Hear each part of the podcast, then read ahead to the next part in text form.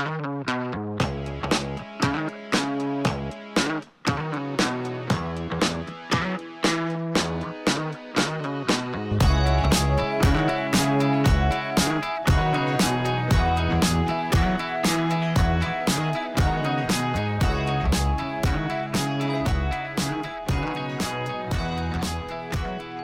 and welcome back to the weekly Rondo. I'm your host, as usual, Nick Morales, and joining me today is my glorious co-host Nipun Chopra. Nipun, how are you doing today?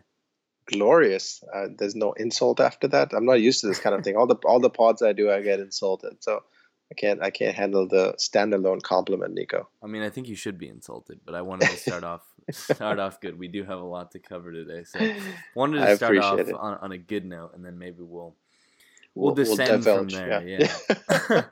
I Um, appreciate that being on. It's always a pleasure talking footy with you. No, it really is. I really, I, it's you, Lawrence McKenna, Boo. Kristan Heneage, Dave. Yeah. Dave is great, Dave's awesome. and probably Kartik. Probably my top Yeah. five. Top These five are all right these are all people I love too. So except for Lawrence, so it's it's a pretty good list. It's a good list. It's a good list, and it, it's always good to talk footy with them. Um, so today we're going to be talking about a variety of things. We're going to do a little midsummer transfer Night's window. dream. Like, I was actually uh, stagecraft in high school, and we did that play. Um, Huh. so What what well, you said you were stagecraft. I Yeah. played uh I played puck when I was a kid. did you? Yeah. Wow, you probably sucked, but The puck was the best, dude. I I, I was the best puck because I'm very I'm very devilish. are you? Yeah. Yeah. I guess. Yeah, Manchester United, Red Devils. Everything's everything's There you go. You Like, caught it. Look at what You we're doing it. here.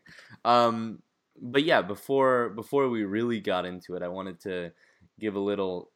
I I, I feel like shout out is disrespectful, but you know, talk about one player that I thought was fantastic. I even recommended him sort of for City. Not that I think would anyone would listen, but I thought was a good fit for City. That unfortunately has been diagnosed with testicular cancer. Yeray Alvarez, who I believe is an Athletic uh, Bilbao player uh, who's been diagnosed with testicular cancer, and and we've seen some good things. The the Guardian reporting that the entire team shaved Yeah. their heads. All shaved their heads. Yeah. in There's- solidarity They showed video of them in the dressing room. It was really really a touching video.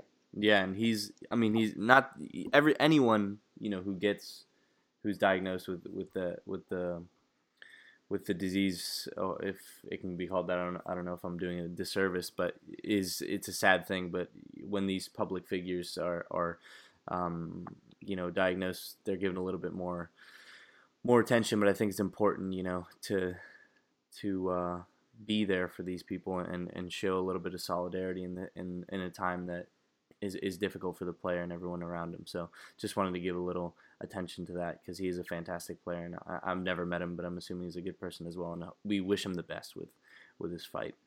Um, but you know, on, on to on to on to you know happier things. I, I think today, as I always am scrolling through Twitter, I saw I think the front three, the guys of the front three were doing a podcast tonight, and I always podcast. it's a good one. I'm on, uh, it's only good when I'm on there. Um, I'll agree with that. I'm going to start like a counter movement. I was thinking about the other, other day. Uh, You know how anytime anyone says front three, they say great podcast. Yeah, And I, I'm going to start the counter movement where anyone says the front three, I'm going to say shit podcast. So that that you gotta becomes counter, the you gotta counteract the the uh, the intention there. I like it. Exactly. I, like Yeah. it. But I think you um, should start doing it too, Nico. uh, let's let's start I the can't, movement. that, but that would be that would be like tarnishing Kicking something yourself, that yeah. I'm a part of. So maybe I'll True. m- mine would be longer. It'd be like front three great podcast only when I'm on it. But that's like that's like too long for to get into people's heads. But yeah, um, that's true. but yeah, so I always kind of scroll through their questions just just because it's good to get the the juices flowing. You know, interesting questions sometimes, and I think I see this question so much, and it is what signing does each team within the top six need to make in order to Mm. win the league? And you know, Nipun, I think we've known each other for we've known each other over the internet for quite a long time, and I think you know over our podcast, Twitter interactions, whatever, my you know how I'll react to things within the the sphere of of soccer.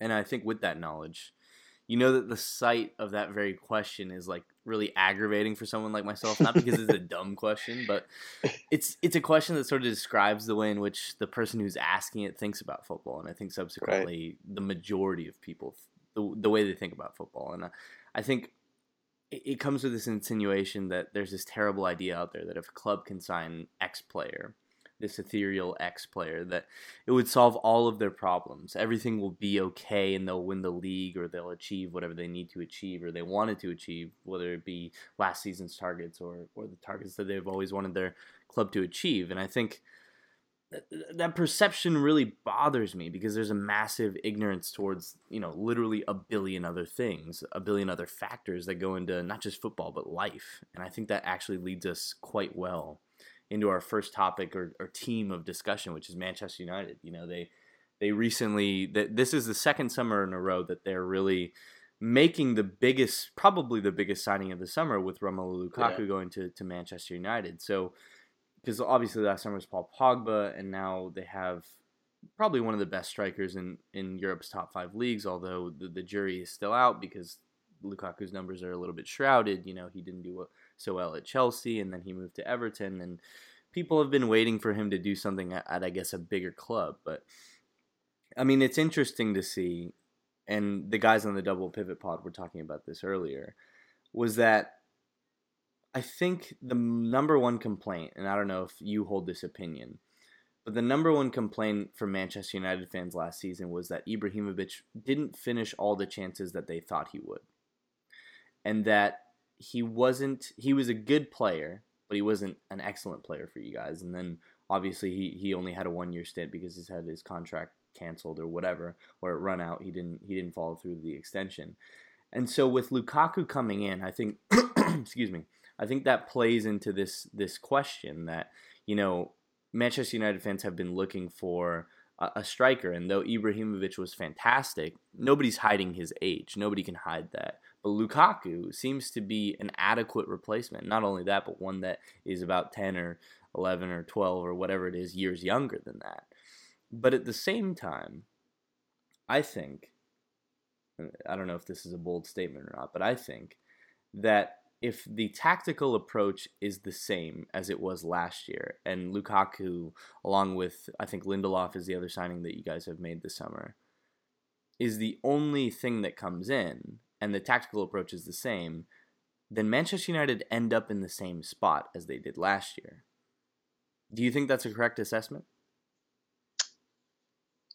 It's a it's a pretty good assessment. I, I don't think it's an absurd assessment. Um, I think you might be falling prey to the same thing that you correctly accused a lot of people of, which was when you were talking about one signing fixes all. It's difficult to place where Manchester United finish up without putting in context that they live in a in a in an ecological niche of other teams doing all kinds of different things. So if, let me put it this way: if all else is equal, if City falls away as uh, the way they did, if uh, Liverpool do, you know, are as inconsistent as they were, if Chelsea were as good as they were, if Arsenal were Arsenal like, if Tottenham were as good as they were, yeah, you know, I'd probably finishes up fifth or sixth. But I don't think that'll be the case. I think there'll be a lot of changes. Uh, you know, talking about Everton, there'll be a lot of changes in uh, teams up there, the signings they make. So it's difficult to determine where Man United will finish up based on the style of Lukaku himself. But your point is, I think the point you're actually trying to get at is stylistically, the way Manchester United will play will be very similar to the way they played with Ibrahimovic at the helm. Is that what you were maybe trying to get at? Sort of, and uh, and maybe I'll expand upon that because I think you're right in saying that without the considerations of the rest of the league, then yeah, I am making that rather reductionist assumption as to where Manchester United will finish. But I think and this is sort of maybe a better set at the beginning of the podcast because it really is a big influential factor in terms of not only the top six but the entire Premier League, which is that this is a defining moment for football, for global football, for world football, and specifically mm-hmm. the Premier League, in the sense that, and we'll talk about this more when Mauricio Pochettino and, and Tottenham comes around, but there is a greater sense of importance upon how consistently you're finishing, whether it be within the top four, the top six, to the club, to the to the Premier League clubs, because obviously the Premier League is the richest league in the world because that's the league that people watch the most, and with the globalization of soccer, that's something that specifically Manchester United were able to capitalize upon before right. anyone else in England did. They understood how valuable, and they've benefited from how valuable it was to break into the Asian markets first, to break into Absolutely. the American markets, be one of the primary guys there, and break into a variety of cultural markets and be that first Premier League team. Because the more global marketing you gain, the more leeway you have in being bad for X amount of time and still making an enormous amount of money. And like I said, we'll talk about this more when Tottenham come around. But if you, or yeah, Tottenham come around. But if you look at Real Madrid or or even Barcelona, for example, when you when the camera is panning around on those Champions League nights and the semifinals and the quarterfinals or even the finals, considering how often they've been there, you you you it's so difficult to imagine that that stadium, Real Madrid Stadium, will ever be the home of a team that isn't competing for a Champions League, a league title, or some major trophy because they've cemented their place at the top. And so, with that consideration, we have to imagine that the, these clubs, the, the clubs around Manchester United know this. This is a crucial time for them to, to cement themselves in a global market and be at the top when people start paying attention, when everybody starts paying attention to the sport. So, with that being said, the reason I say Manchester United may end up in the same place is because I think the complaint with Ibrahimovic was that he wasn't finishing as many chances as he should last season. When in fact he was converting exceptionally well considering the way that the team created those chances. Every team around them is only going is really going to get better or stay the same. So by ac- adequately replacing Ibrahimovic in a team that was overperforming because its offensive numbers were anemic with the way that the manager was approaching his attacking actions I think it's safe to suggest that Manchester United will still possibly fall short in the league table within with regards to the, to the top four, considering you know they've gotten rid of a huge part of their team and replaced it with with a similar one, but still. Yeah. What was required of them was to change it up tactically, and that's I think that's the point I was trying to get at. Yeah, it's a good point, and I'll say this: like the to to kind of to kind of uh, hone in on what you're saying, that the complaint with with United, at least from United supporters, wasn't that Ibrahimovic wasn't creating or, putting away all his chances. That, that actually that's not fair. That that was one of the complaints that Ibrahimovic was tending to miss easier chances and taking you know doing great with with hard or low uh, xG chances, if, you know, for that lack of a better phrase there. Mm-hmm. I'll say this I think what you'll see, which will be different, is that Ibrahimovic's lack of mobility and Ibrahimovic's inability to consistently bring other other players into the game will be different with Lukaku. Lukaku is able to get on both wings. Lukaku is able to drop deeper. Lukaku is able to play through other players. And I think you will see a little bit more dynamism in the forward line than you did with Ibrahimovic. Ibrahimovic was a true target man. And, and, and you've talked about this, and many people have talked about this. Lukaku is a target man only because of his physical stature. He's not a real target man. His, you know, people have talked about his first touch and all this stuff. The truth of the matter, he's actually much better with with the ball at his feet than he is the ball being played to his chest or the ball being played to his head for a header, a knock on, or anything of that sort. So you will see a slightly different uh, type of uh, forward play from United. And let me put it this way: the last time I was on with you with Dave, I said, and I've said this on multiple podcasts. At that time, we were all talking about how Griezmann would sign for United, and I kept saying I do not see how Mourinho will get the best out of Griezmann. I cannot see him building a system that gets the best out of Griezmann. I think Lukaku, on the other hand, is a player that Mourinho will be able to get the best out of, and I'm pretty excited to see how he plays. I'm excited that United have signed him, and there are question marks on him, but he's 24. He's a very, very good player, and he's coming into a team that, based on the history of Mourinho, is going to be a, a a talented team, uh, is a talented team, and, and will probably be one to watch for next season. I think one of the most striking things for me, excuse me, I think one of the most striking things for me about Lukaku is I remember I was going to do a piece on him, but I just kind of gave up on it because I didn't have the data that I wanted. But I remember looking at like about 50, 50 or 60 different passes received maps for Lukaku. Hmm. Um, hmm with the the current season and the, the season past. And what I found was is that the games that he failed to re- to score to either score or get shots on target were games where the opposition limited limited him to touches outside the box. But any game, and this is any game, and I'm not sure if this is true for the whole season, but I think this is true up until about February. So I think it's safe to assume it's it's true for about the whole season.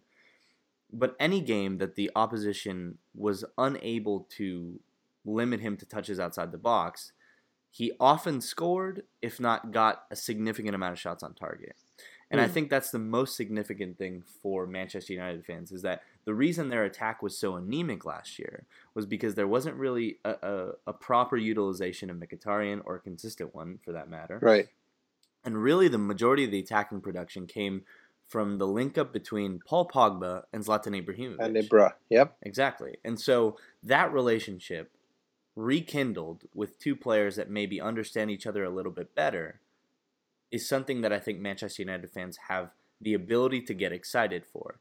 What I'm stressing and what I want to see, and maybe something that you can give me an answer for, is that I think the reason that Mourinho fell short and will continue to fall short is because every manager has shortcomings. Yeah. Mourinho's shortcoming is his his inability to devise complicated offensive strategies, or at least take risks enough in his attacking actions to allow for complex attacking strategies.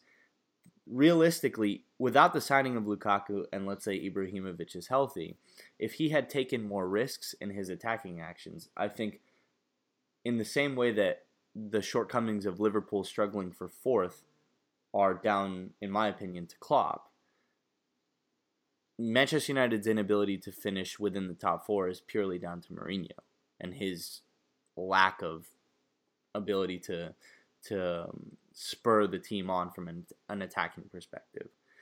I don't see that changing that much. And the only caveat to that is that the only justification that I would imagine is that since he didn't want to take as many risks in his attacking actions, now that he's signed a few more players that maybe are more suited to the team, now that he has one more year with these Manchester United players, he's a little bit more comfortable. He will take more risks in his attack.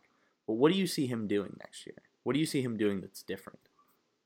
I think you'll see this is this is going to be the arc of the year. He's going to start the season in an attacking sense. He's going to, you're going to see attacking football from United at the start of the season. At some point in September, United's going to lose to a big club and that's when Mourinho will go back to what he knows best and eke out one love, two love wins, and that will get us through Christmas, and then we'll be talking about however the season goes from there. So you're right. You're not going to see Mourinho's not going to change his way now. I mean, it would be absurd to think that this guy who believes that his own tactical system is the only reason he has all the trophies, and and maybe he maybe he's right. I mean, he probably is right about that. He's not going to change his ways to incorporate any of our you know opinions on that not manchester united opinion, uh, fan opinions not uh, sir alex's opinions it's going to be the Mourinho way which is defense first holding midfielders first Fellaini as a target man i mean you're not going to see anything really changing i'm not expecting united to start playing you know an expansive 352 or something against against Manchester City. It's just not going to happen against with Mourinho at the helm. And your criticisms are valid, but at the end of the day, Manchester United, our fan base is as good and as bad as any. And as long as Manchester United is winning, 90% of the fans will be happy. There's only the 10% like me who are going to want to watch attacking football. And I, we are the the ones who matter less because we're not the ones yelling the most on social media.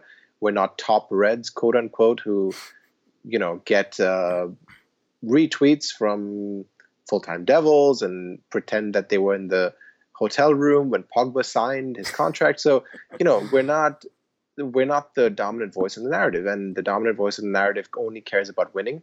And as long as we're winning, the dominant voice of the narrative will counterfeit the data. Sorry, count. Uh, sorry, uh, what's the word I'm looking for? Uh, will align the data or realign the data to pretend that Mourinho is doing something innovative. You know, and that's that's pretty much every fan base, and Manchester United is no better or worse. So you're not going to see Mourinho change, and to uh, to expect that, like I did for a little while, is just absurd and foolhardy. So you finally admit that you're a foolish person. I'm glad we we've gotten that. We've gotten that I have now. never suggested otherwise. that is why I have the PhD, just so that people believe that I'm intelligent. And that's why it's in your in your Twitter bio. Exactly. That's um, why the only reason it's my Twitter bio. now another major event in Manchester United, um, you know, news is is Wayne Rooney has finally left the club. Mm. Uh, they were also having another interesting discussion on a, on another podcast about Wayne Rooney uh, and his career and sort of the prolonging of that career. And I think it was juxtaposed next to Steven Gerrard, which is, I think, an adequate comparison in the sense that we saw Steven Gerrard move back or move to different roles because he developed a different skill set as opposed to his younger game, where they said, okay, let's move you into a different position to accentuate the better qualities of your latter years. Whereas I think there's a sense of maybe Wayne Rooney just playing in a different position because he's Wayne Rooney. If there wasn't the name Wayne Rooney and you applied the same skills and whatever and, and you know the exact same player, then maybe we wouldn't see him feature as much. Maybe we wouldn't talk about him as much. Do you feel like that's a reality and how do you feel he'll fit into life at Everton? Because I honestly don't understand the justification for that specifically, and I'll get onto my theory as to why when we move on to Everton in a second. But I'd like to hear you know some words from you on, on Wayne Rooney and and his the latter stages of his career. The latter stages of his career started under Sir Alex, believe it or not. So yeah. we're talking like in 2011, 2012. Sir Alex was trying. Uh, this is the uh, the season when Van Persie was just banging in goals for fun. Rooney, in order to get onto the pitch, had to start playing deeper uh, he had some injuries that season, to be fair, but he did do some. He did some good things in deeper roles. Uh, but truth of the matter is, there was a huge, huge misinterpretation of what he was doing at that time, and subsequently in quote unquote the regista role, which which is an absurd thing to suggest that Wayne Rooney could ever be a regista. but uh, the idea, the, the reason it became something that people talked about was because everyone was like, okay, Wayne's getting older. He has the you know he, he he's going to need to continue to play. He has the work rate to be a central midfielder, which is true. He has the work rate to be a central midfielder. He has the long passing range to be a central midfielder, also true. He can hit a 70 yard pass on a dime, absolutely. What he doesn't have is the awareness. What he didn't have was the short game. He did not have the ability to uh, have a good first touch into space, the way Xabi or Scholes or Carrick or you know rattle off any number of names could do. And that's why the number six role was never suited for him. So it was almost, as you said, it was almost forcing him into playing that number six role because you needed Wayne Rooney on the pitch. Then somehow he survived uh, Sir Alex trying to sell him. Moyes came in, he signed another contract, had a good six months under Moyes actually playing as a forward. Then yet again towards the end of that season, once Van Persie was fit again, started being dropper, drop deeper, sucked balls. Following season, Louis Van Gaal. Van Gaal comes in, says Wayne Rooney is his captain. He's not thinking of selling him. Rooney has a f- two or three good se- uh, two or three good months. Uh, everything falls apart. Wayne Rooney's garbage the rest of the season. Last season, uh, sorry, uh, previous season, again, Van Gaal's second season, Wayne Rooney has one, maybe one or two good months. He has a couple of assists not in the number six role, kind of as an attacking midfielder. Last season, garbage. This season, he's gone to Everton. So the truth of the matter is, Wayne Rooney's career arc, the end of it at Man United, started in 2010, 2011. And it hasn't been pretty to watch the decline. Uh, but at, this, at the same, with the same token, you have to give the devil his due. He has, he's a, he will go down as a Manchester United legend it's too close to a lot of people for a lot of people right now to give him that level of credit. But I've said it over and over again. He will be admired more once he's gone. And now that he's gone, people will maybe in one or two years start giving him the credit that he deserves because he is the the person has, who has more goals than anyone else at Manchester United. That is an incredible, incredible record when you put that fact out there. And uh, I, I mean, I guess we can move to the Everton part of the conversation. Did you want to tell me what your thoughts are first on his move to Everton? Yeah, I don't want to talk too much about Wayne Rooney because that's literally a waste of time for anyone. um, but uh, I think you, you summed it up quite well. There is you know his his later the latter stages of his career were were not, not great to watch. And I think, like you said, there there's a there's a huge difference between having the ability to make a pass and then making that pass at the right time. And I think that was it for Wayne Rooney was that he had the the ability to send a ball 60 yards, but the difference between him and Toni Kroos is that Toni Kroos sends it at a time where it literally breaks the opposition's formation, whereas Wayne Rooney just sends it. You know what I mean? Mm-hmm. So yeah, it's an interesting one, but I'm sure I, I don't like I said I don't want to talk too much about Wayne Rooney. I think there are factors within that, and I've heard man, influential Manchester United fans argue whether he's a legend or not. I think Dave doesn't really consider him one. He came out with a weird quote today that said he hit it for years, but um, he wore Everton pajamas when he was at the home Everton with his kids, pajamas. and and the the transfer whole dealings in, in the midst of when he was actually very relevant and very good kind of put a sour taste in the mouths of Manchester United fans. But we'll leave that debate for another day. I have a theory as to why Everton would accept it, and I think it's an interesting time for Everton, and and we're sort of bridging the gap to the Everton discussion as Everton are also trying to bridge the gap to the top six or the top four. I think that's really what they're trying to do is that they're trying to cement themselves within that conversation for a long time. Because like i said you get that global money you get that consistent fan base you get that group of people in the states in south america in china in india that will that are actually everton fans that will buy everton merchandise that will start up everton fan clubs that will tune in at 7 a.m 10 a.m whatever time it is to watch everton. And you have more money.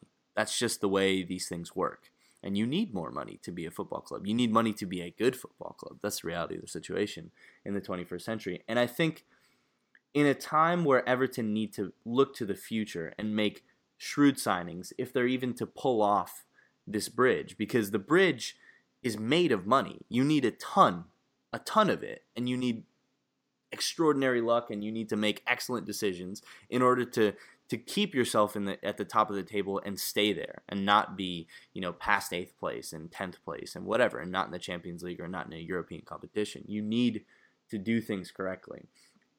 In a time where they need to be doing that, they've signed Wayne Rooney, which as we've talked about is an aging star, an aging guy that really to my knowledge isn't going to isn't going to upgrade many positions at Everton, although they're not they're not blessed with a with a with a depth of quality right now, I, I still think it's not the best signing. So the only reason that I think Everton can really justify signing someone like Wayne Rooney is because of specifically what I talked about before, which is the marketing purposes. If you can get those, because Rooney is still popular, he still will sell shirts. He he's in the twilight of his career. It's him coming home, so there is a little bit of a a story there, and that's really the only way that I can justify them bringing someone like him to the club because otherwise I just don't get it. But I mean, I'm curious to think as to whether you have any opinions to the to the contrary.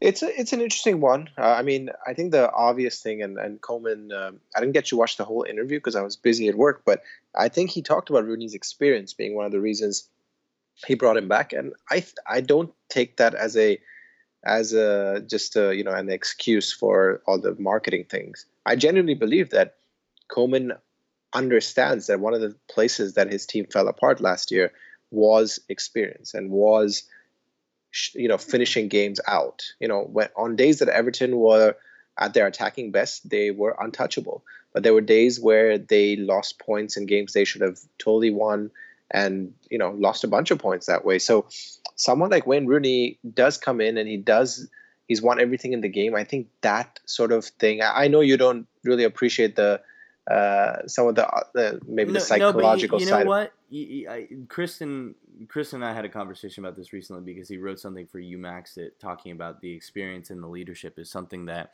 he felt Tottenham desperately need from Mhm. from this window. And he actually made a good point, and he brought up a specific example to me was that he was watching an MLS game, and and there was an older player and a veteran player playing sort of in the in the central midfield role, Yeah. and the younger player, it was very late in the game. They were in a you know they were ahead, I believe, by one goal, but he had just gotten a yellow card, and he was you know looking rather seeing red almost um, and he was very close to getting a, a second yellow. And the the older player, just the veteran player, got in the younger players.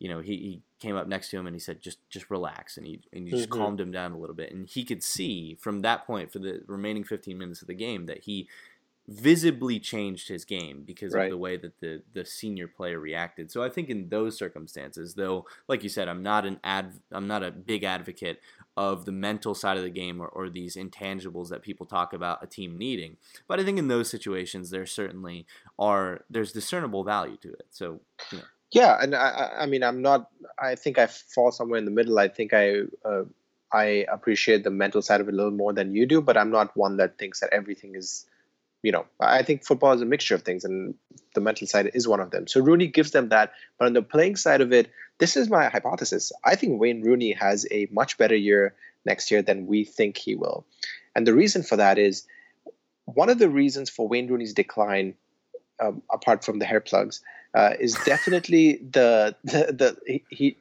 again it comes back to psychological I guess but he when you look at the interviews he used to do when you look at the things he used to say it was almost like Wayne Rooney became gentrified. I don't know if that's a weird way to say that but Wayne Rooney became this this senior citizen of Manchester United and he lost the fire that we associated with Wayne Rooney. Going back to Everton maybe will just be that he, he, he won't need to ha- uh, he won't have to represent this mighty brand that is Manchester United. And he Mhm. can just go out and play football enjoy football because of, of all the criticisms we have for Wayne Rooney and Lord knows I've criticized him a lot in the last four years but there is underneath it all is genuinely a guy that loves football and I think being back at Everton being away from the juggernaut that's Manchester United will allow him to go back to just enjoying football without that much pressure. And I think he'll score 10 to 15 goals next season, and it'll be his best season in a while uh, in terms of on-pitch performance. I mean, I don't think that's the that's the most outlandish thing to suggest, and I think you put it very well. Um, but speaking on other things, I think we've spent more than enough time on Wayne Rooney. Is like I said, like I talked about the the transfer plan or the plan that Everton need to enact is an interesting one considering the, the route that they've gone down. I think they've actually made some decent signings Yeah, combined with some weird signings. So Michael Keane, I get the idea. I think he's Yep, a yep. really, really good center back, and I think he fits exactly what they need because the modern Premier League is is adapting into a league where you probably have an advantage if you're willing and can play out the back extremely well. And although Dave does not rate Michael Keane's passing, he is a very good passer. It was simply those Burnley, Burnley, you know, the the being in a Burnley system didn't accentuate those qualities, or you know, I think it kind of skewed his numbers. Jordan Pickford's an interesting one. I haven't seen much of him to be honest. I think there is a case to be made that sometimes people overhype keepers on bad teams because although they, they look have like to they're save making a shit ton of shots. they have to yeah exactly. They have to save a ton and sometimes like it always bothers me when someone eh, paul pogba does this a lot. He takes a shot from like 35 yards out and it's on target and so it's like sailing almost sailing in. And you know the keeper makes a good save and, he, and it goes out and everyone's like oh and there's almost like this like palpable feeling that it was close but it never was. I mean if you if you've ever practiced with a professional goalkeeper which i'm fortunate enough to have done you know they're making those saves all day because shots that you take from 35 yards out unless they're deflected you're seeing that the entire way. And so sometimes with these these worse teams like Sunderland, you know, these guys are taking shots in front of a ton of people, but not necessarily obstructing the view. So they're seeing this and, you know, whatever. But I think Pickford's a, a decent pickup considering if he does well, they can sell him on for a lot of money. And, and considering Everton, you know, probably would would sell their assets. But you go and ahead. and to add to your point uh, on the keeper thing, I I was talking, I was explaining this to a bunch of people here who cover the NASL.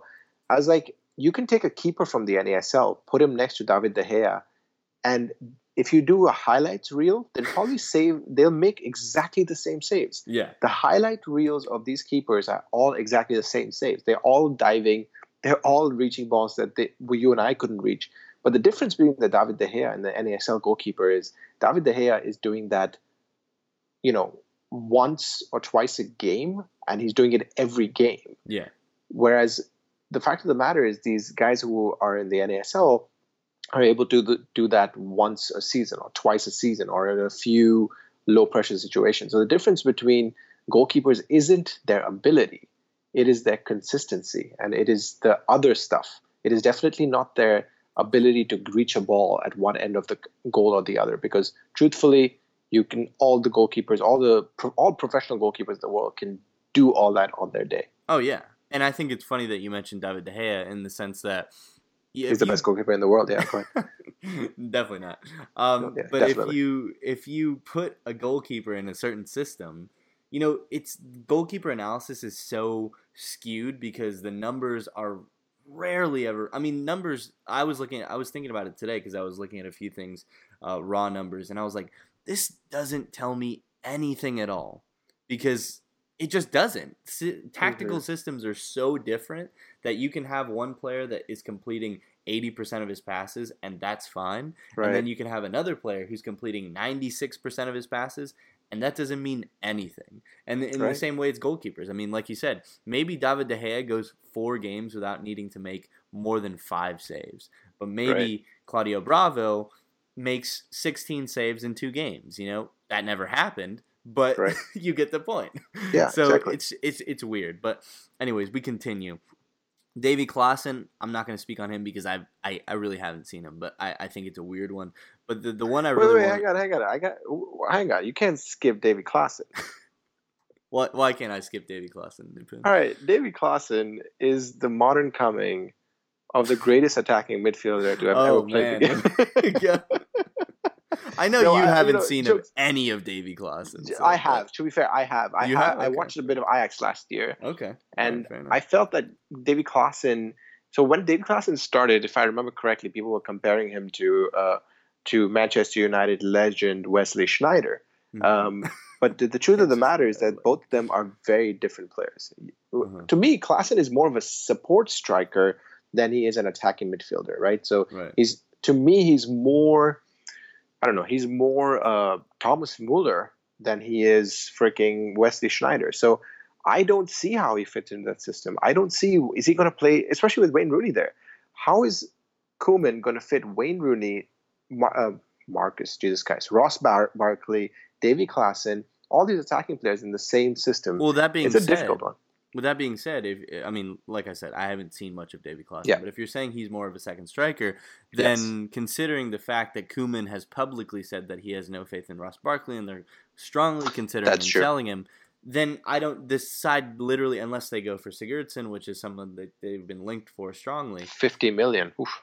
Which is a steep price for a good player, but not yeah. an exceptional player this team is extremely unbalanced, and that kind of brings us yes. to their next signing, which is Gerard De Deulofeu, who I think they they this club has a emotional attachment to Gerard De Deulofeu because right. of the because of what he was able to do in the 2013-14 season. He was fantastic for them on loan from Barcelona. He went back, he wasn't able to do anything. I believe he went to a, uh, he went to a different club, and then he went back to Everton, and then he went to Milan more recently, and he did okay. And the thing that strikes me about Gerard Deulofeu is that he could be a really exceptional player, like not world class or anything like that, but he could be a very, very good player.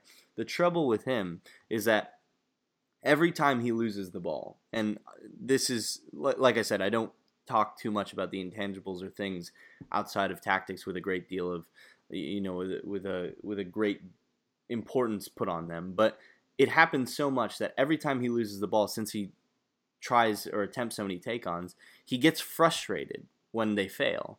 And so, with that, he's standing there pouting or hitting the ground or cursing the air or whatever he does for so long that he's defensively, he's a huge liability.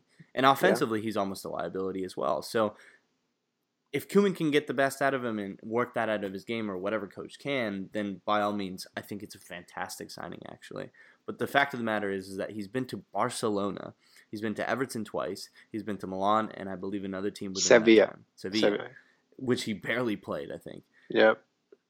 If none of those coaches were able to work that out of him, then I have to believe that he that's going to be a part of his game for the foreseeable future. And in that but to be fair, I, the only thing I'd say in Deulofeu's defense, I, I think it's the same thing we were talking about earlier. You know, he's in, on the highlights reel. Delphio looks like Messi. Like the dude can do amazing things with the ball. But Mhm. you're absolutely right, the inconsistency. But we have to remember that he is still super young. Well, relatively young. He's still 22 or 23, right? I might I might be exaggerating I that, but he's he's I believe he's 24, but I'll Okay, yeah. He, either way, he's definitely below. He's younger than twenty five, and I think he is a player that would, you know, he, I feel like Everton should retain him. I think he, he's a game changer. I think he's a good squad player, and I think if if Koeman can continue to experiment with him, can try to get that, I don't know, that uh, that ability uh, back or, or or that level of ability back maybe uh, w- hang on. I just pulled up his uh, wikipedia page. So yeah he is 23 Mhm. it says he's uh, back at barcelona. They activated the buyback clause. Is, is that correct He might. Well, I checked Transfermarkt today, and I think he. Oh, he. Yeah, he actually. Sorry, he is. He is back, back Barcelona, Barcelona. so they've activated that. But so he is Oh, not an Everton player right now. I thought they bought him. Sorry, folks. i was under the impression too so you and i both uh, stand corrected both right fools on the uh, on the opposite. Uh, You're a bigger fool, though, so go ahead. Thank. Um, so with that, I think that's the the end of the Everton section, and I, and like I said, we'll leave it at this. I think Everton are trying to bridge the gap into sort of the top four, top six permanently, and they're doing it in the wrong way. But one team that I think is doing it in the right way is Tottenham Hotspur, and this is a team that I think, without a doubt, everyone has been impressed with over the past few seasons.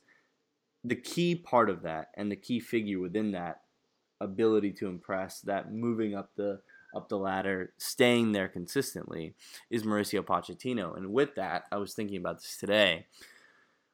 I think if Pochettino can pull this off, and what I mean by this is if he can keep Tottenham within this top four conversation for the foreseeable for for the next few years, then he will be the most influential figure in Tottenham's history for a long time. And I think Tottenham are making concrete moves to cement themselves upon that because, like I said, though it may seem like something that is trivial at the beginning, though you know not not entirely, them building a stadium, a, a massive stadium, upgrading upon themselves, uh, one that fits more people and is newer and shows a certain degree of financial stability and, and money incoming. That is that is a huge sign of we're here to stay and we're at the top. Because rarely do do those clubs like I like I mentioned about Real Madrid, rarely do those clubs, you know, with massive stadiums and and massive players and massive crowds ever really subside once they've been at a certain level for a long time. And so, with that said, I think Tottenham, are in an extremely difficult position because we see one that's very similar to Arsenal of, of a few years ago, which is this is the time where they need to capitalize and stay in this area and maybe win win trophies and, and really push for the league, if not win it. And yet, there's this huge monetary black hole, which is the stadium, and they have someone at the helm who has led them extremely well, but is seen as someone that's too frugal with the money. And in a time where most things in the Premier League are solved with new signings, I think Tottenham are putting a huge amount of faith in Mauricio Pochettino. And while he's led them well with the majority of their signings, there are a few signs, uh, you know, a, a few worrying signs within that, and and I'll liken the situation to one with Klopp, which is that Lawrence McKenna and I were talking about the relationship, the relationship of of uh, Mamadou Sakho and and and Jurgen Klopp in the sense that he's a player that I think would have fit the center back role at Liverpool extremely well, but for whatever, did. yeah, and he did for a time. But for whatever reason, and these are off the field reasons, he wasn't able to, and the club has to do away with him. And then now they're looking at spending anywhere between 30 and 80 million for for a center back that can fill that role. That's an 80 million dollar disagreement. And although there are different factors and mm-hmm. there's a lot we're assuming here, there are signs of that, very slight signs of that with Mauricio Pochettino in the sense that they have an excellent center back in Kevin Wimmer that doesn't seem to be agreeing with him off the pitch, and so they might do away with him. And and given the you know the need for for center back depth for for all these things that they want to do, we don't want to see that from Mauricio Pochettino, especially considering the transfer policy that they're enacting, which is they can't spend the 60 to 70 to 80 million on attacking or finished products that they need for their team. And so they're taking gambles on the likes of a Musa Sissoko or these unfinished products or full of potential products that need to be directed and honed by their their very you know their very well uh, well coordinated coach. The difficulty comes when some of those signings don't come off and the club doesn't have the monetary ability or is not willing to rectify that with the transfer market. So I don't. I, I think this is this is do or die for Tottenham. But I'd, love to hear what you think on on on the Tottenham situation at the current time. Is it do or die? I think it's do or die for for someone like you who worships Pochettino and for good reason. I think it's do or die for people like me who love watching what he's done with basically one tenth of the resources Manchester United have, um, and and a brilliant but frugal uh, director in in uh, um, what's his face Daniel um, Levy. Daniel Levy, thank you. Um, I don't know if it's do or die. I, I'm not sure.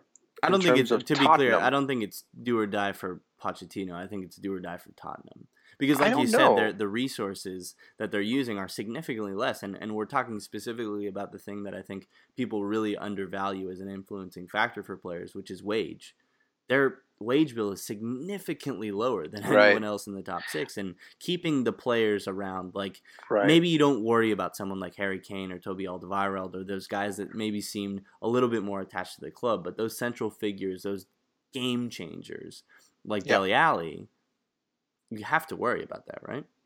You do, but then is that any different from any big club?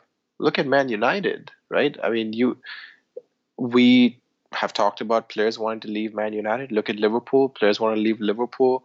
This is a a factor of the money in England that players are unhappy for a variety of reasons, and I think we might be holding Tottenham to a different level because of our expectations of the club.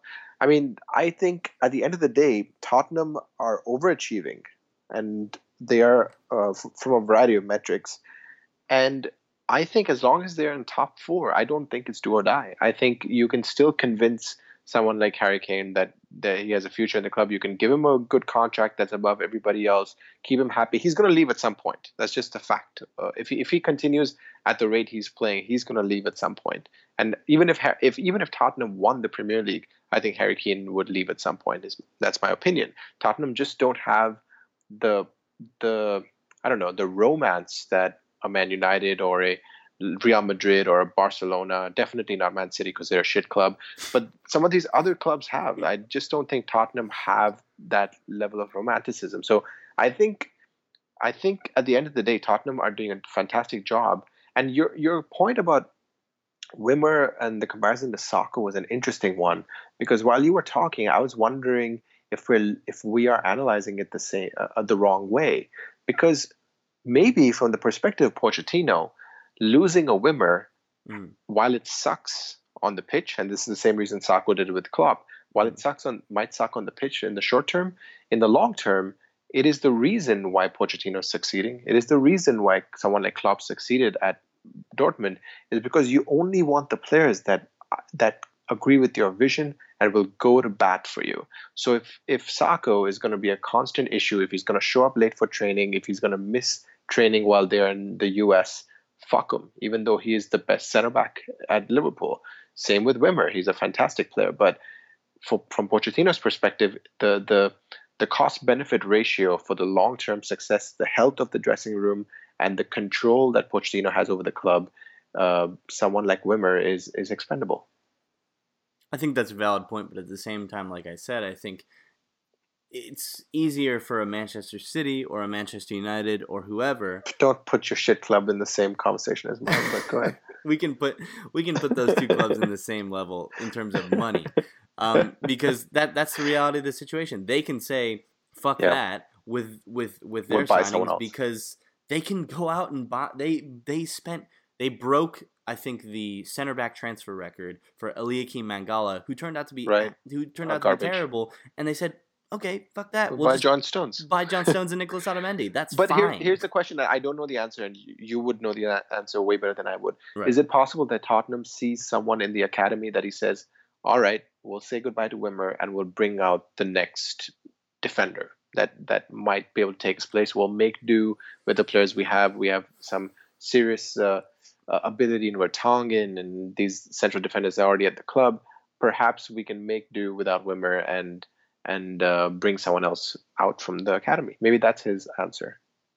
I think perhaps it is, but at the same time, you're you there's there's so much, so much of this is risk, right? Yes, and so true. when you're a club in the in the when you're a club in the position of a Manchester City, a Bayern Munich, or not that I'm saying they're at the same level, but you get what I mean. Definitely not. Yeah.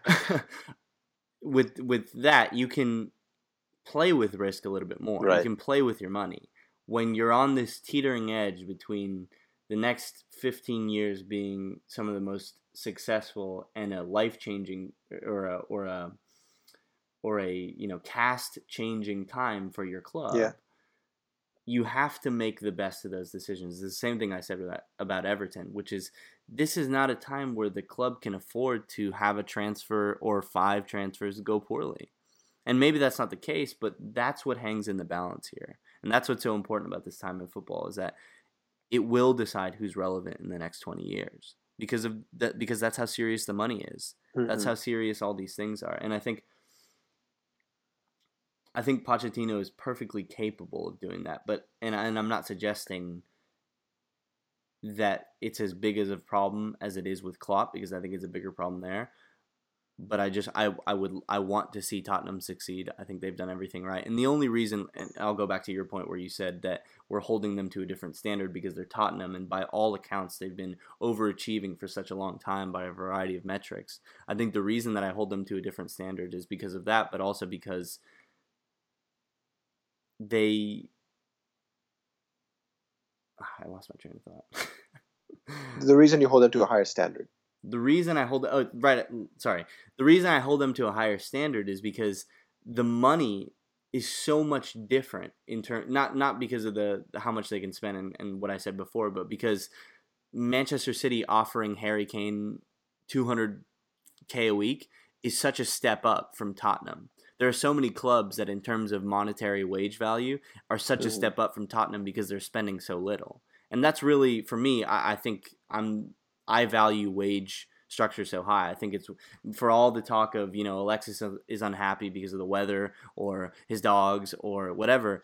so much of it goes into how am I going to pay for all the stuff that I want to pay for? How am I going to keep up the life that I want to keep up for? That's why you see so many players going to Turkey because Bursaspor and Galatasaray and, and all these other clubs are willing to pay these exorbitant wages because they have the ability right. to. And those that, that's the next club who's offering the, them the a similar or same amount of money. And there are clubs in the Premier League that are of that are achieving or looking to achieve similar things that their wage is the wage that they'd be able to offer the players that Tottenham have is such a massive step up from from where Tottenham is right now, and that's the danger, and that's why I hold them to to a different standard. That's a good point, and I'll say this uh, it, it, kind of as an additive notion to your point. It's not exactly directly related, but I think it's worth considering. There was a report yesterday on uh, on ESPN FC uh, based on a study that I, I haven't read yet, but the, the, basically the summary was some Premier League clubs, and I'm sure Man United and Man City and the big ones are included on this because although they weren't named, are losing an average of 860,000 euros a day. Think about that. A day. That's how much money they are hemorrhaging right now. And clubs like Tottenham and Arsenal, I, I, don't know if they're not on the list. I don't know what the names are. But I, I'm just wondering if clubs like Tottenham have are cognizant of what is happening, and they have realized that the bubble is eventually going to burst. There's no doubt. It's just a matter of when, and they're looking at some of this data that they probably have, you know, in terms of how much the clubs are losing, and they are wondering if having some financial prudence at this point is the best way to go for a couple of years, see how things play out, and then spend money like they did in that season uh, when they took the Gareth Bale money and invested it in like God knows how many players. So again, this is this is just me throwing a hypothesis out there. I'm wondering if clubs like Tottenham are are being careful because they know of the madness that is going on around them and they are expecting some sort of financial collapse in the Premier League. That's quite possible, but in the, for the sake of time, I think we have to to move on to our, to our next team, which we talked a little bit about in, in the Tottenham section, and, and, that's Liverpool. And I think being, and I've had this this conversation a lot with with Lawrence, is Ooh. even even this. I, I think it's being extremely reductionist. I think it's still a valid point. With the signings of Salah and maybe one or two other decent midfielders, any more shortcomings in terms of the perceived success from Liverpool fans will start to rightly be blamed on Klopp. And this is something right. that, that Lawrence said about a year ago, which is he kind of expects at some point for the the, the goodwill to run out. The goodwill to come out to, to run out, the knives to come out really. Mm-hmm. And I think that should have started happening a little bit earlier. And I'm interested to hear what you think about what I'm about to say, which is that I think for all the applause of Liverpool getting back to where people feel they should be, the fact that they struggled so hard with the ease of the schedule that they had towards the end of the season, you know, the likes of relegation sides or Crystal Palace, who are no excellent team by any stretch of the imagination, but the way that they struggled really in the second half of the season for me is so much down, not to the lack of fitness, not to the squad size, not to whatever it's largely down to the to Klopp's inability to adapt. And like I said at the beginning, every manager has shortcomings, and it's whatever manager can either circumvent or solve those shortcomings is who's really successful in the long term. And I think this mm-hmm. is really his time at Liverpool is so defining for him. But I, I, I want to hear what, what you think in terms of do you think that's an adequate assessment as to I think it was not an embarrassment, but I, I just I blame so much of what happened last year to Liverpool into Klopp's inability to to to get something more out of his players. Not, you know, Mamadou or not Mamadou Sakho, uh, Sadio Mane not being fit or or not or Coutinho having a, a minor ankle injury, leaving him out of the game or whatever. It's just he he could have done so much more to get to get more out of those players, and he he simply wasn't able to. But the thing is that he was for for start. If you remember the start of the season, Liverpool for a while were playing really really well. Didn't you think so? I thought they were playing no, really well. Playing, I thought they were playing excellent. They they yeah. they were. And I think the the the players you mentioned in Sadio Mane and Coutinho, them getting injured and or leaving for uh, African Cup of Nations duty, um, significantly impacted Liverpool. So I think there is something to be said that Klopp is very um, set in his ways, which is true of most managers, not all, but most managers. And I don't think he's going to change that. I think he's going to sign the players that he thinks. Oh, by the way, I just looked and they signed Dominic Solanke from Chelsea in the last couple of hours. So another highly overrated garbage player they, at they, Liverpool. They, they did they did that a while ago, I think. I thought they signed Salah a while ago. I didn't realize they signed Solanke. No, Solanke ago. was b- before Salah. Oh, clear shows how much I pay attention these days. but uh, um, you know, my my complaint with Liverpool, even as a Man United supporter, it's kind of depressing to see where they are now. You know, I mean, ten years ago they were signing Fernando Torres, the most sought after forward at that time from Atletico Atletico Torres, Atletico Madrid. They signed Luis Suarez. I mean, they signed some.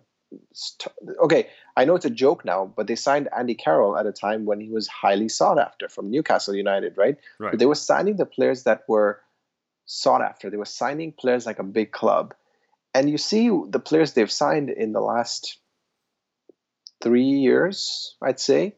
And there's a precipitous decline in the quality of player they're signing consistently on a consistent basis. And I it leaves me wondering about how this this once great club has reached where it is. One one explanation is that Klopp wants a particular kind of player. He wants a player that he can mold, and you're not going to be able to mold a Cristiano Ronaldo. Not that Ronaldo was signed for Liverpool, but I'm just using him as an example. You won't be able to mold, but you'll be able to mold a Dominic Solanke. You'll be able to mold um, um, Salah. You'll be able to mold players that give you a lot of work rate. So maybe that's the argument. But I wonder if if we are just seeing just a huge decline in Liverpool as a club as a whole, which is really depressing because they were so close to to winning a Premier League three years ago, and they they are a huge club and they are a historic club. So I don't know what happens with Klopp, but to come back, that was a long-winded answer. To come back to your original question, yes, of course, if if Liverpool continue to to not win trophies and to not succeed uh, throughout the season and, and to have these poor performances in cups, absolutely the buck stops at at uh, um, at Klopp, and I say that as a big fan of Klopp. So who knows? Who knows how things go from here? I know you're a big fan of Klopp, but I think, and this is kind of what I was getting on to before. I, I think this is his time at Liverpool will be seen when we look at when we look back at his career as, as a really defining time for what yeah. he does in the football game. Yeah. Because, with no disrespect to Dortmund, because they are a big club, and I think in relative terms they're probably right now uh, of a similar status to to that of Liverpool, if not higher, considering their consistent performers in the Champions League and, and everything that they've been able to do, and, and all the players that they've been able to sign, and and they will undoubtedly produce with with uh, Dembele and and Emre Mor and and uh, Rafael Guerreiro. But I, I think with the dominance of English based media within the football realm, I think people will really look back on his in the English English speaking football realm. Yeah, definitely. Yeah, yeah, I think people will really look back back at, at what he did with Liverpool as some of the most defining things in his entire career, and I just I don't know if he'll be able to achieve everything that people expect of him, especially Liverpool fans. Mm with his managerial tool belt, as I'll put it. Because for everything that I love about Klopp and I, everything that I think people love about Klopp, we're starting to see that change a little bit. You know, the the funny answers and the lovability from the press. You know, ev- eventually the press turns on everyone, and yeah. you start that way, and it just continues, or you start with, with them being friendly and then after a certain amount of time failure will reach you and i think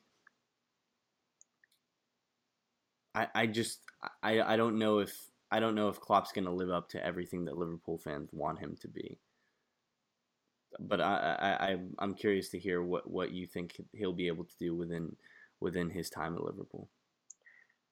I remember I was on your pod and you had asked me if I if uh, you I think Lawrence was on that pod too and you asked if I thought uh, Klopp was close to winning the premier closer to winning the Premier League than than Mourinho was. And I said yes at that time.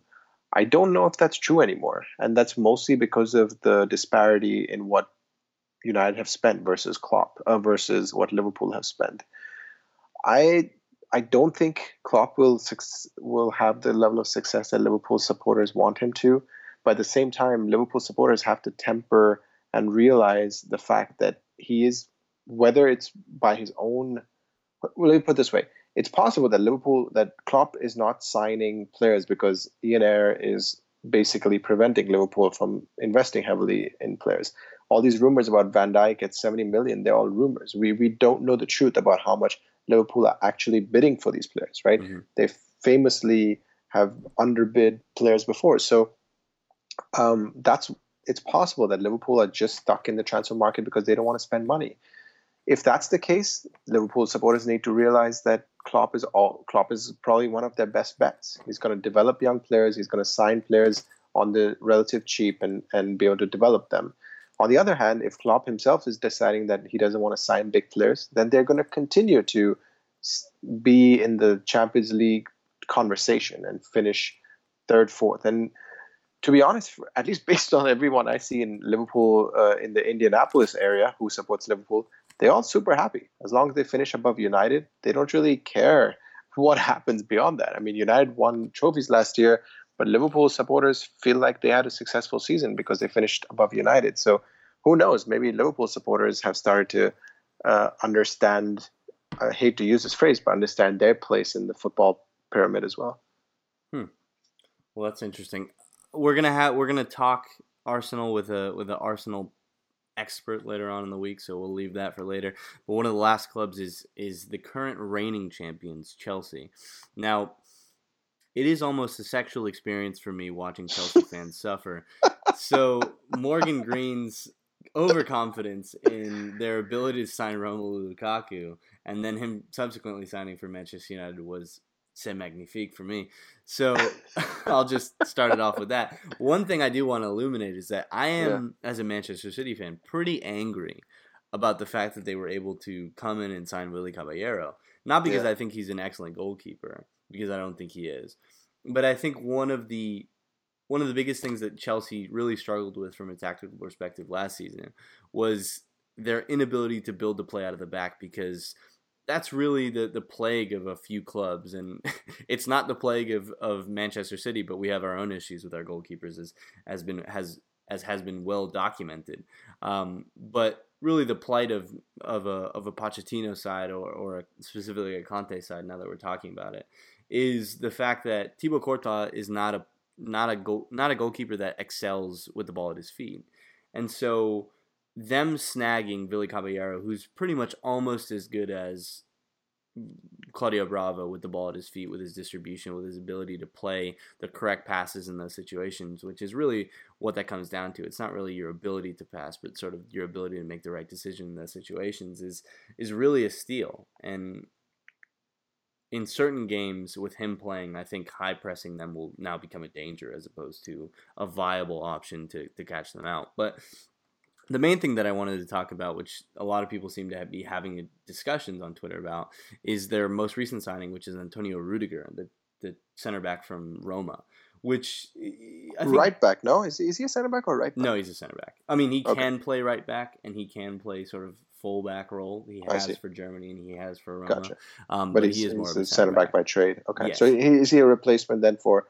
Uh, I don't know enough about him. I didn't watch Roma much. So is he? You think he's a replacement for Terry, or do you think he's a actual starter for Chelsea? I think I I think there are weaknesses within that three, and the biggest weakness being Gary Cahill. Um, because Azpilicueta is exceptional. David Luiz is pretty darn good within that system. That there's a big asterisk there within yeah, that yeah, system. Yeah. I know what you But mean. I certainly wouldn't have pegged Antonio Rudiger to be the first choice for Chelsea, especially you know 34 million nowadays isn't the biggest transfer, but for a club like Chelsea that is actually built on a smaller club's model, they're not a Manchester United, they're not a um, you know, uh, they don't have the money of a Manchester City necessarily anymore, considering how long that they've been in the game and, and all these things and how much they're looking for a return on things. I I just don't understand because you know one thing that Chelsea have been famous for for the past couple years is this loan army, and so you have two options that are, in my eyes, probably better, if not one of them is definitely better than Antonio Rudiger, and yet they've went out and spent the money. So Nathan Ake is someone that they've that they brought back in January.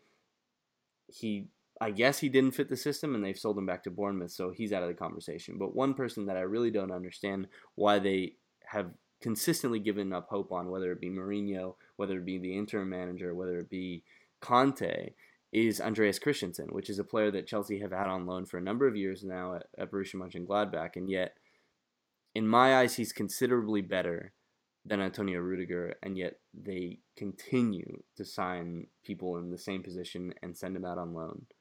Why is that? Shit, you've asked the fucking million dollar question that everyone worry asks about. I mean, you buy these players and you uh, it's almost like they're they only buy young players to sell them off as a way to generate money. And to be fair, they do a good job of it. They've somehow they sell better than any other club in England, well, except for Tottenham. I can't help but wonder if that's really the reason. I mean, I don't I really don't think they they believe that these players will make it at Chelsea because who was the last youth player to make it at Chelsea? I don't I don't remember. I think the closest was maybe Josh McEachran, and other than that, it's been pretty much all these players who have been at loan at Vitesse or as you said in Gladbach or Southampton or. Let me ask you a better else. question then. Okay.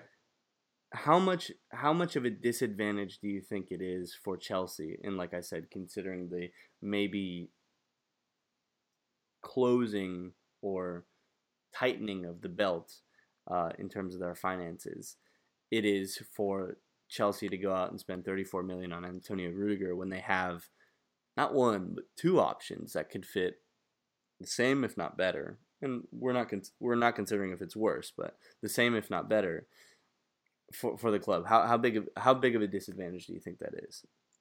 I mean, the problem is that that what's his face uh, Antonio Conte doesn't think that it's as good or maybe a bit better. That's the, I think that's the key for whatever reason. And I haven't watched Christensen. I can't comment on his ability that much, uh, but that's the key. And that's that. At the end of the day, every manager at Chelsea is desperate for immediate success as opposed to being able to allow a few mistakes here and there.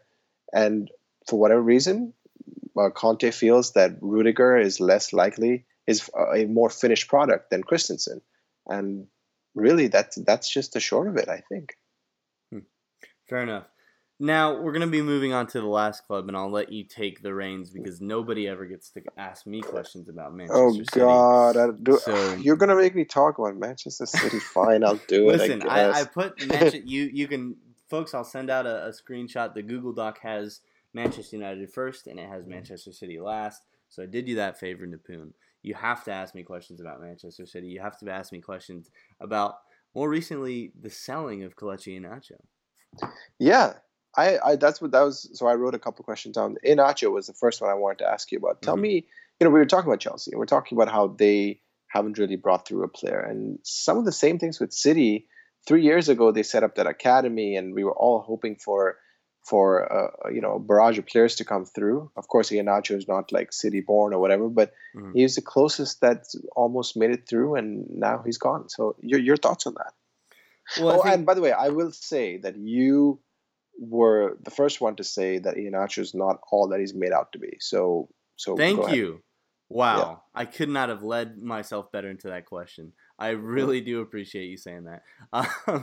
um, but I think part of part of my answer also comes within your question, which is that you said it exactly three years ago. It's not not a very long time, or even four or five years ago. That's not a very long time for a for a whole cycle of players yeah. to mm-hmm.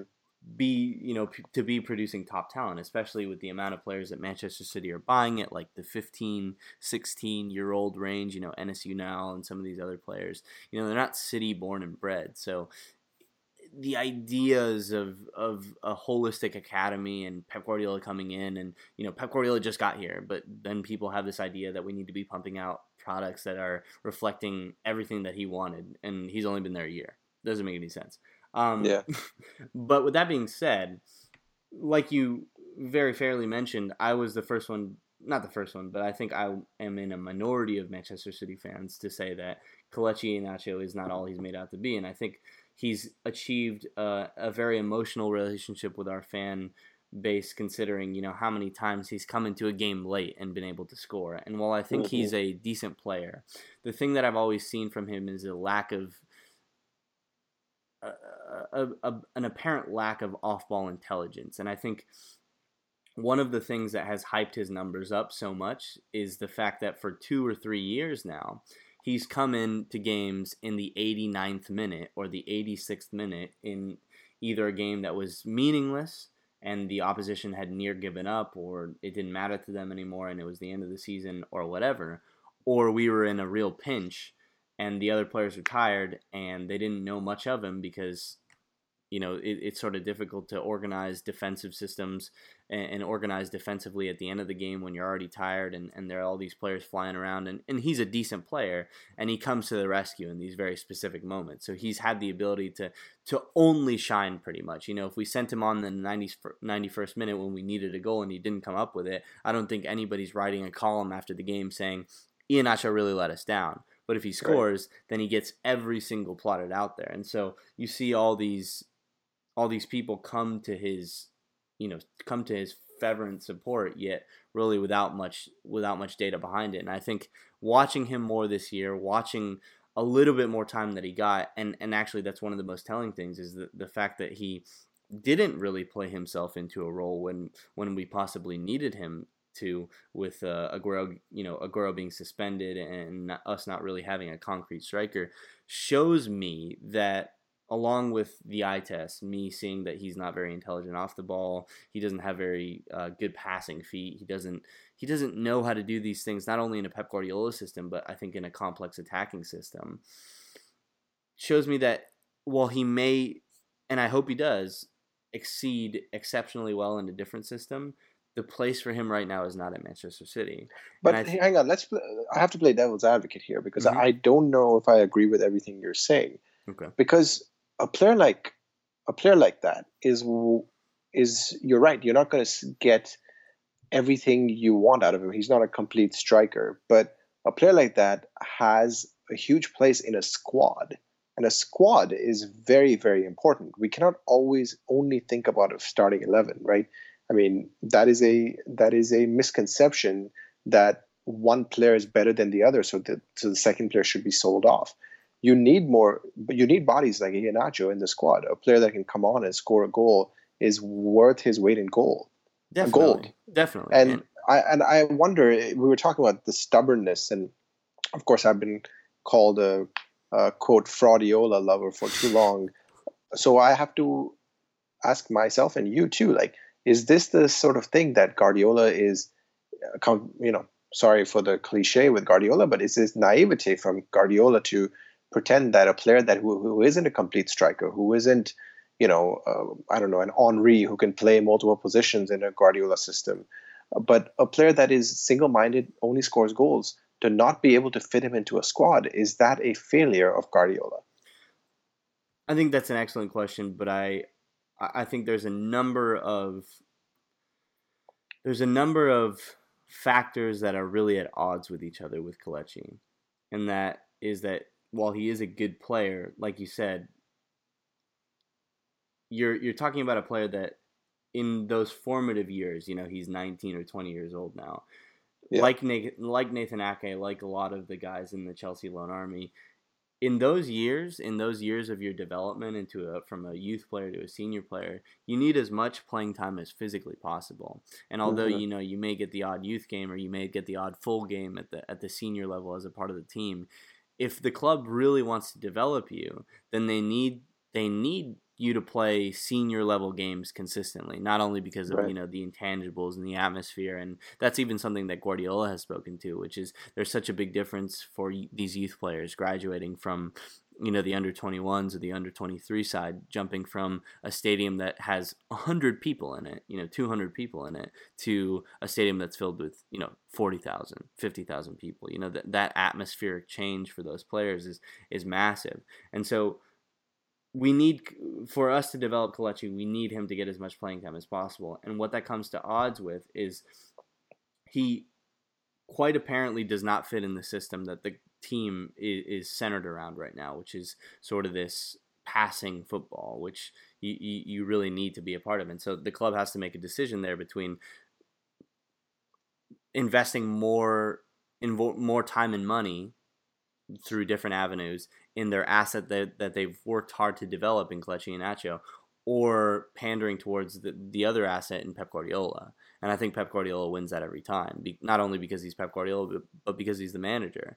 And I think, it, it, though it's not the best justification for it, I just think that I think he'll do well elsewhere, but Manchester City isn't the place for him because of where Manchester City is right now. And we're not going to change the very fabric of the club to suit a youth product that people are emotionally attached but to. then isn't isn't that again, isn't that hypocrisy from you to sit to use that as a lens but not extend that same courtesy to Klopp or the same courtesy to uh, you know Mourinho, for example?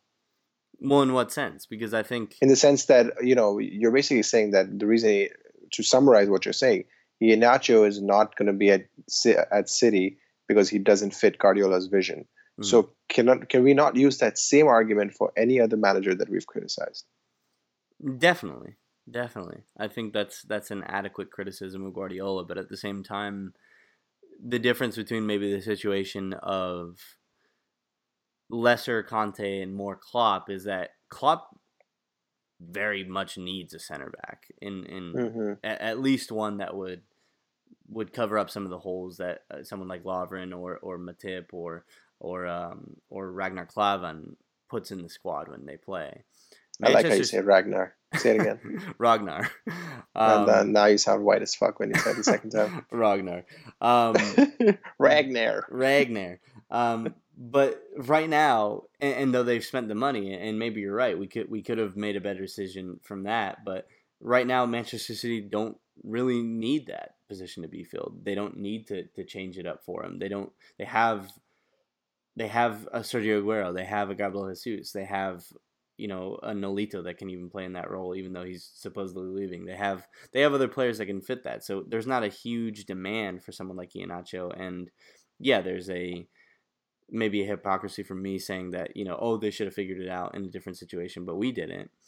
Mm-hmm. I think from the beginning, I, I didn't see even if it wasn't Guardiola. I I think Kelechi demands a very specific team to, for him to thrive, and he'll find that at Leicester City, but he's not going to find that at Manchester City. Okay, fair enough. Let's move ahead to uh, another couple of things here at City. The one thing that caught me completely, I mean, I've most I've focused a lot on American soccer, so I haven't followed a lot. But I was surprised to see that Toure is going to be at City again next year. Mm-hmm. Your thoughts on Yaya, a player that I really admire. He's done some magnificent things, but uh, strange given you know the fallout with Guardiola at the start of the season. He didn't play till January or December, I want to say. Um, had an important role to play towards the end of the season, but the continuance with Yaya Toure. Your thoughts on that? Well, I think first I gotta I gotta give shout out to my boy Yaya because on his day, best midfielder in the world, probably one of the best to ever, no, definitely one of the best to ever grace the Premier League one of the mm-hmm. very reasons that I started watching football was Yaya Toure. So he's a very special player in my heart uh, because I think he's magnificent. Some of the things that he's able to do, even to this day, are, are fantastic. So, with that being said, I think there's a lot of misconceptions around Toure. I think he's a very docile person. He's a very nice guy. He's he's one that has a lot of con- consideration for other people, and yet he's represented by a the, the personification of an asshole.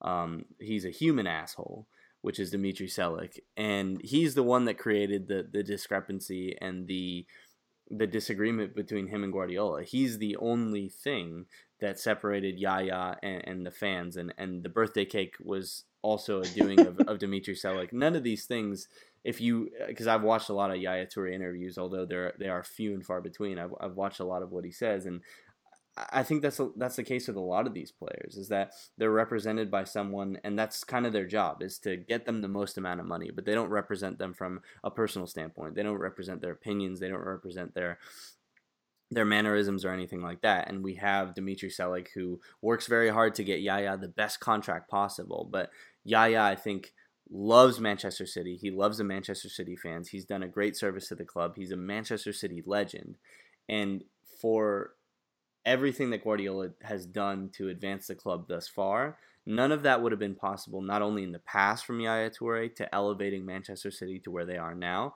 but also this season. Ilkay, Ilkay Gundogan was injured. That's a huge blow to Guardiola's plans. And without the mobility of someone like Yaya Toure without his passing ability, without his intelligence, and without really his commitment, because the last two managers in Roberto Mancini and Manuel Pellegrini were unable to get Yaya to do any defensive work, and mm-hmm. Pep Guardiola was able to co- coerce that out of him. Without that, you know, we we played for a lot of the the the winter time, sort of November to, to February. Um, this hybrid sort of three two five or two three five system that required him to really be the the the nucleus of, of the formation, splitting the center backs, coming through, distributing the ball, making sure it was in the right place at the right time. And, and really only he can do that because he has an exceptional range of passing. So I'm extraordinarily and stat extraordinarily happy to to have Yaya be at Manchester City till the end of of his relevant career, and I I hope we don't have to use him as much as we did this season because that was really only out of necessity. But the club owes him, the club and Guardiola owe him a great deal because he's he was he was the linchpin that was able to that was part of what was able to to at least try out a lot of Guardiola's ideas in, in the first year without Ilkay Gundogan. So I, I'm I'm excited. Okay, that's that's fair. Um, for the record, I think Toure is a magnificent footballer. Okay, uh, then Dani Alves. Dani Alves, uh, rumored to be signing with with City. Um, there have been some counter rumors, if that's a word, in the last 48 hours that he might be heading to PSG. Uh, how do you f- see Dani Alves fitting in, and are you hearing that he is going to sign with PSG, or do you think he's city city bound? So first, to to sort of address how he'll fit into Manchester City, I think you know fullbacks is something that Manchester City desperately need. Although at one point I like brainwashed myself into thinking that no, we don't need fullbacks. We'll just play a three to five with no fullbacks, and, and it'll be fine. Um, it's it's weird because we have such a weird as like I think Premier League viewers is what I would consider you and I to be. We have such a weird perception of Dani Alves' season at, or final season at Juventus because of everything that they will they were able to achieve towards the end of the season. The reality is is that when he got there, he was a, not seen as a as a not maybe not seen as a great signing originally, but right away he didn't really fit in. He wasn't playing super well. Then he got a serious injury, so he wasn't able to to play for a, a, pretty large amount of time, and so people were kind of viewed him as a flop. And then Allegri was changing his formation, he was changing his system, he was, you know, evolving as the season went on, and and really the majority of where Dani Alves saw his you know reemergence into the fore of world football, not only with Juventus but within that sort of right flank role was the fact that people often mistake him as a right back uh, uh, this season, but he, he rarely ever played that. They played sort of a three back, four back hybrid system where he played more as a right winger that dropped deep when necessary. And it's not even a right mm-hmm. wing back. So to say that he'll fit in purely as a right back is extremely odd because I think he's 34 years old, and to demand that out of someone, and not only that, but for Manchester City to replace a 33 and a 34 year old right back with another 34 year old right back is a really weird situation. But if it's five million, it's five million. But I think what Dani Alves brings is an immense understanding as to what a Guardiola fullback is supposed to do, and with that, I'm right. Are you are you worried that that Guardiola is falling prey to this this strange, almost nepotism uh, that he's he's focused on players that he knows will work well, and he, he's not worried about you know, uh, like like Sir Alex did. You know, he brought back Scholes out of retirement when he had Pogba on the bench just because he knew Scholes would do what he wanted him to. Is is that feeling there from Guardiola? Is that why he's going for another 34 year old as opposed to you know signing a, a promising right back or a, a, different right back? No, because I think, and this is with a with a with a large asterisk, and I think if Manchester City sign a set of fullbacks, and the idea is to have you know left back and a right back, and then I think the the best thing that Manchester City will be able to do is both sign Dani Alves and then sign a right back for the future. That that would be the idea. And so what Dani Alves would be able to do from then is that I, I think with your comments or your question about nepotism is that yes, there there is an element of that where Guardiola knows that Dani Alves will work in his system because he worked so well in it before. Right. But the, exactly. the thing the thing about it is is that Dani Alves is an amazing player in a Guardiola system. He worked in such an amazing way, and part of what inspired me to write what I'm currently writing about Bernardo Silva and how I think he'll fit into the Manchester City setup is it was inspired by it was Messi's 30th 30th birthday. So uh, I think a, a video Twitter account released his 30 best goals, and there was one goal I think against Deportivo La Coruña in you know the sort of peak years of the of the Guardiola system, where Dani Alves went from right back, continually linking up with Messi, to the right from the from a deep right flank role all the way through central midfield, passing all the way through between Messi, Xavi, and Iniesta to the number nine spot, linking up all the way to a Messi assist. Name me another right back that could ever do that.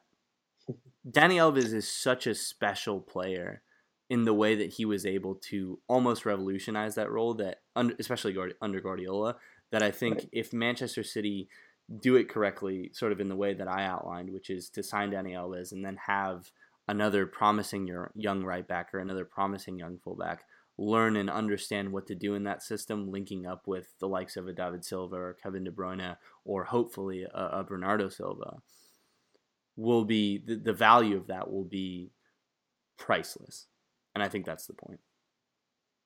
Fair enough. And then finally, are there other other players that you hear City being linked with that you would like City to sign?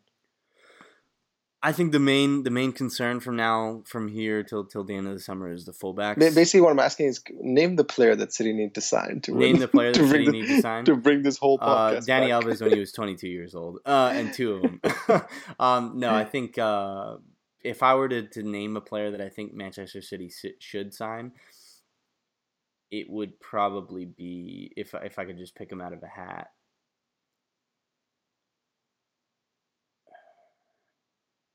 I, I would say Benjamin Mendy would probably be the best one hmm. because I think why he because I think he's the left back version of, of exactly what I was talking about. I think he's a he's a fullback that with extreme intelligence is extreme athleticism. Some of the things that he was able to do, charging into those, uh, you know, charging into those forward roles for Monaco last season. So much of that really mirrored some of the things that Guardiola did when he was at Barcelona. And so I think with that understanding, and then Guardiola furthering that that understanding and, and using him in a different way, we will see the best of some of some of the attacking talents that that Manchester City have. And I think with you know the accentuation of, of, of the qualities of some of those central midfielders, when you have excellent wide players that are able to link up with the likes of you know a Sane or a Sterling or a Silva or or a De Bruyne, you know you you have a recipe for not only success but beautiful football, and so I think with Benjamin Mendy that's that's possible. Okay, um, that's all I have for City. They're a garbage club and will always remain in Manchester United's shadow that's actually all we have for the podcast, and I, I hope you enjoyed it, folks. Nipun, I really do appreciate you coming on, although you you constantly berate my club, my club of choice. Um, if the people, you know, I know you you've been focusing on on the SocTakes, which is fantastic. It's a, it's a good website. It's a fantastic uh, covering of of American soccer, and you know, you continue to be one of the leaders and the voices of American soccer, and I think that's important because I would I wouldn't give the keys to anybody else. That's so, very kind of you. Um, yeah, you can follow our work at soctakes.com. As uh, as Nico mentioned, we cover uh, soccer f- uh, primarily uh, primarily lower league lower league American soccer, uh, Division Two. Um, and there's an awesome story right now in the U.S. Open Cup with these clubs that have no business being where they are. So there's a lot of cool stuff going on. If you're interested in it, follow us there. You can find me at Nipun Chopra 7. And Nico, always a pleasure chatting with you. Thank you for letting me be letting me back on your awesome pod. Thank you so much for ha- for giving me the, the ability to, to have a pod in the first place. And and with that, we close, folks. I, I hope this uh, filled the, the gap in your heart with all the absence of football. Um, we'll be back soon with with some other podcasts with some great people. So we'll uh, we'll see you next time.